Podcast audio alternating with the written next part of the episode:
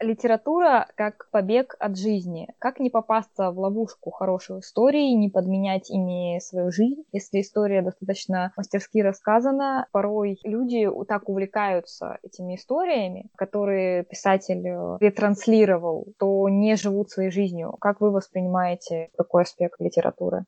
Ну, у меня такое есть только читерское решение. Если ты что-то не можешь победить, то надо это возглавить. Может быть, поэтому мне повезло, как бы это моя работа. Да, я рассказываю истории и помогаю людям рассказывать их истории. Мы тратим на работу большое количество времени, соответственно, я могу честно, безболезненно проводить время в любимых историях, много читать. При этом никто мне ничего не скажет, потому что это моя работа. И, честно говоря, в таком эскапизме я ничего плохого не вижу, потому что это как бы не самый худший способ. То есть есть гораздо более стрёмные способы побега от реальности. И если человек бежит в книге, мне кажется, что это достаточно безопасная вещь. Дмитрий, вы инициатор э, такого книжного сообщества «Радуга чтения», взаимодействия с другими рецензентами э, по книгам. Скажите, как вот это воспринимается? Или наоборот, рецензия — это такое закрепление прочитанного в личном опыте? Касаемо, что «Радуги чтения» У нас было несколько авторов, и они еще периодически менялись. Э, и, конечно, каждый там какие-то свои задачи решал, когда к нам приходил писать даже простое, как сказать, формулирование своих мыслей в тексте, впечатления от книги. Когда мы говорим о побеге от реальности, всегда очень сложно определить, что сейчас такое реальность, потому что сейчас мы огромное количество времени проводим в интернете, там тоже очень много того, что, так сказать, полувиртуально, полуреально. И вообще наше восприятие, как показывают последние всевозможные эксперименты, исследования, оно достаточно может часто нас подводить. Те же самые, я не знаю, в свое время в Европе, по-моему, были популярные рестораны, где люди ели в темноте с закрытыми глазами, им приносили одно, они говорили, что мясо это оказывалось рыба или овощи путали между собой. То есть некоторое понимание, представление действительности есть. И, как мне кажется, литература, она только расширяет и углубляет это понимание, представление, позволяет мир это как-то воспринимать более сложно, сложно сочиненно, показывает, что есть другие точки зрения, э, другие углы зрения, делает нашу какую-то оптику, взгляд на мир шире и иногда, может, даже толерантнее, позволяет понять, что человек может занимать другую точку зрения, и что и другая точка зрения может быть даже нами принята или не принята, но воспринята с неким уважением, изменять нашу точку зрения. То есть э, показывать вообще богатство мира, что есть ну, другая литература, другой язык, что говорить можно о разных вещах по-разному, иметь несколько точек зрения и не обязательно придерживаться какой-то из них очень строго, и вещи, они многомерны. Конечно, есть какой-то побег, когда человек полностью погружается какие-то выдуманные истории и ничего при этом делать. Но тут, как и с любым балансом, писатели, которые вот только этим и занимались, и у них даже на жизнь не хватало. Они жили у каких-то друзей, которые просто позволяли им так сказать, существовать такой жизнью. Например, Генри Миллер долгое время жил у друзей и расплачивался с ним практически тем, что он содержал их квартиры в порядке и готовил им еду. В то же время, если у человека есть какая-то большая сильная страсть, нам очень трудно говорить, потому что ну, мы не переживаем его какое-то ментальное состояние. И очень сложно судить, смогли бы мы справиться с вот этой тягой уйти те или иные истории, воображаемые миры. Хотя ну, на, наш мир уже сегодня тоже такой достаточно сложный, как нам показывает и физика, и химия, и вопросов о его том, как мы действительно существуем, взаимодействуем между собой, понимаем друг друга, а, огромное количество. То есть непонятно еще, какой мир более воображаемый. А, реальный, представление о нем из науки, которое тоже несовершенно на данный момент, или литературный, где, в принципе, миры так или иначе, ну, они хоть как-то управляемы возвращаясь, кто как пишет истории, планируя их или делая отпечаток, но в любом случае у истории есть автор, все-таки держит эту историю. В, внутри выдуманного мира уже есть какие-то описанные законы, и ничего нового после того, как книга, рассказ э, были закончены, а в этом мире произойти не может такой еще момент, э, наверное, хотелось спросить про фанфики, измышления о уже существующих мирах, даже литературное упражнение, чтобы как копировать стиль, продолжить уже существующую историю. Практиковали ли вы такое? Нет, честно говоря, фанфики не практиковала. Мне жалко отправляться чужими тропами, когда есть свои дороги, есть свои сюжеты и истории. То есть, э, с одной стороны, это действительно подспорье для начинающего автора, потому что мир уже создан, и ты можешь исследовать какие-то боковые двери. С другой стороны, ну, в фанфиках можно достаточно надолго застрять, распылить тот талант, который тебе дан. С третьей стороны, ну, все знаем а, историю пикника на обочине и фильма Тарковского «Сталкер», да, если так уж разбираться, то это же тоже получился фанфик, потому что это совершенно другой сталкер, и братьям приходилось несколько раз переписывать главного героя, пока не появился персонаж Кайдановского, да, то есть это получилось совершенно отдельное произведение искусства. Но это редчайший случай. Вторичность, она, наверное, над автором всегда будет висеть. Скажем так, он всегда будет знать, что это по мотивам. Мне кажется, что после такого опыта может быть, даже сложнее будет э, пуститься в самостоятельное плавание. Не могу сказать точнее, потому что сама никогда не пробовала этим заниматься.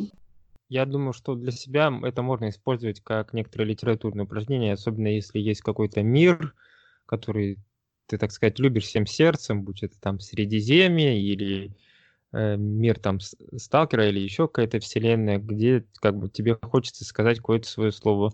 Но в то же время мы знаем примеры в литературе, когда берутся не миры, например, а какие-то определенные герои или ситуации из классической минимально, так скажем так, э, подвергаются ретушированию, но все равно понятно, что вот история Евгения Онегина, которая подретуширована минимально, и, конечно, когда мы вот работаем с какими-то сильными литературными пластами, это может быть э, хорошим творческим вызовом и дать сильную какую-то самостоятельную работу. Берем ли мы сюжет или мир, только тут, конечно, нужен большой ресурс собственной самостоятельности и работы. Один из последних громких фанфиков, насколько мне известно, это Гарри Поттер и методы рационального мышления. Но сколько бы он не был там известным гремел, конечно, самого Гарри Поттера и количество его переводов и всего остального просто несравнимы. То, как он объединил людей, конечно, никакой Гарри Поттер или методы рационального мышления, хоть у него там сообщество поклонников есть все остальное, это, конечно, несравнимо. Откровенно уже в своем названии показывает, на чьем поле он играет, несмотря на то, что автор говорит какие-то вещи и критикует даже первоисточник. То есть опять все зависит от цели. С какой целью обращается автор к такой форме литературного самовыражения. Хотелось бы поговорить о книгах и ресурсах для раскрытия творческого потенциала. Что посоветуете нашим слушателям? Наверняка среди них есть те, кто хотели бы сами стать авторами. Несколько книг могу предложить. Первый автор это Джулия Кэмерон, ну, наверное, она уже у всех на слуху. А, самая известная ее книга «Право писать». Э, вернее, самая известная ее книга «Путь художника», и она не про художников. Это книга, направленная на раскрытие творческих способностей у людей, которые никогда творчеством не занимались. Она помогает, собственно, освободиться от страха творить в любом возрасте. Ну, большие взрослые мужчины и женщины вдруг решают, что им нужно петь или, например, играть в театре или писать какие-то рассказы, то вот эта книга и ее упражнения могут помочь перестать считать это ненормальным. Желательно, конечно, проходить ее в какой-то компании, то есть э, в книге даже написано, что собирайте друзей, знакомых, пробуйте выполнять упражнения вместе, тогда дело пойдет. Книга этого же автора, Джулия Кэмерон, более трансформационная и, на мой взгляд, самая сильная, называется «Золотая жила». Там достаточно странные упражнения, которые связаны с развитием э, навыков в разных областях искусства. То есть от пения до театрального искусства, до вылепливания гипсовой маски на собственное лицо. Пытаться работать по этой книге в одиночку, то можно прослыть довольно странным человеком среди родных и близких. Поэтому тоже хорошо собираться в компании. Дальше очень рекомендую книгу Криса Бейти «Литературный марафон» или «Как написать роман за 30 дней». Возможно, слушатели знают о том, что уже порядка 15, если не 20 лет э, по всему миру каждый ноябрь проводится литературный марафон, когда люди собираются и каждый пишет, э, пытается за 30 дней написать роман. Романом считается произведение в рамках этого движения, в котором содержится 50 тысяч слов. А, есть э, сайты, на которых участники могут э, между собой общаться и считать, у кого что удалось. Можно посмотреть по хэштегу, как люди это делают. Но вот сама книга, ее посыл, он очень дружеский. Он э, ни разу не менторский, а скорее такой приятельский. И автор предлагает отнестись к творчеству как к игре, как к забаве и говорит о том, что мы в этот месяц, причем выбирается самый тоскливый месяц года, ноябрь, да, когда серо, когда нет ни снега, ни солнца, и провести его вот в такой безумной забаве, бросить себе вызов, что интересно, эта книга, по этой книге писались романы, которые потом определенную известность приобрели, и в том числе мировые бестселлеры кое-какие из этого движения вышли. Два года подряд я собирала народ, и мы сколачивались в стае, чтобы делать это. Я тоже написала два черновика романа, они, конечно, никуда не пошли, но писательские блоки за этот месяц снимаются, наверное, на всю оставшуюся жизнь. Поэтому можно в любой момент просто взять эту книгу, прочитать ее и и понять, что писать э, не больно и не страшно. Наверное, больше ничего не буду советовать, потому что вот эти вот, они такие открывающие внутренние врата, вот эти вот книги. Если получится, то ну, я желаю, чтобы получилось у слушателей. Нужно на первых порах э, творческому человеку сколотить такую вот группу, стаю, которая помогла бы в таком групповом потоке э, уже выйти в самостоятельное творчество. А возможно, есть другой путь, когда более такого индивидуального творчества. Но все-таки это ощущение единой команды, когда тебя поддерживают и рядом с тобой люди похожих взглядов на творчество и похожих потребностей, которые хотят научиться самовыражаться с помощью а, литературы. Это очень важно. Да, согласна. Но это не обязательно делать э, в компании. Я, например, эти книги сначала читала в одиночку и проходила, потом уже вписывалась в какой-то коллектив. То есть все зависит от индивидуальных особенностей человека. Кому-то удобнее это все делать в одиночку. Э, книги сами по себе дают э, достаточную поддержку, даже если ты общаешься с ними тет-а-тет. Там хватает поддержки от автора. Да, избиваться не обязательно, это факультативно про индивидуальное прохождение. То есть, возможно, сначала автору даже попробовать и так, и так пройти самому или пройти в компании, то насколько результат изменится, как он проявляется в команде и как он проявляется индивидуально. Я соглашусь с точки зрения, что, конечно, надо пробовать отдельно взаимодействовать с книжкой и коллективно, и может этот коллектив вообще быть там парой, вы, например, с другом там или с подругой, или у вас какая-то там тройка, то есть какой-то минимальный коллектив или что-то большое, какое-то большое сообщество, где много новых людей. Это все разный опыт, и он так или иначе важен и ценен. Ну и тут каждый, конечно, в силу своих каких-то запросов и потребностей будет выбирать. На мой взгляд, важно, если вы представляете себе писателей как каких-то таких мастеров недостижимых, и вам кажется, что люди, они просто вот брали, садились и вот так писали, сразу у них было все хорошо, чисто, то я порекомендовал почитать дневники писателей, какие-то заметки, статьи. У каких-то писателей они доступны, у каких-то недоступны. Из того, что я, например, читал, хорошо помню, это, например, дневники Вирджинии Вульф, там изданная ее мужем, так сказать, компиляция. У Нила Геймана есть, например, книжка «Вид с дальних мест, она, по-моему, называется, сборник такой большой его статей по поводу литературы и не только. У Курта Ванигута всевозможные статьи там сборниками, например, выходили.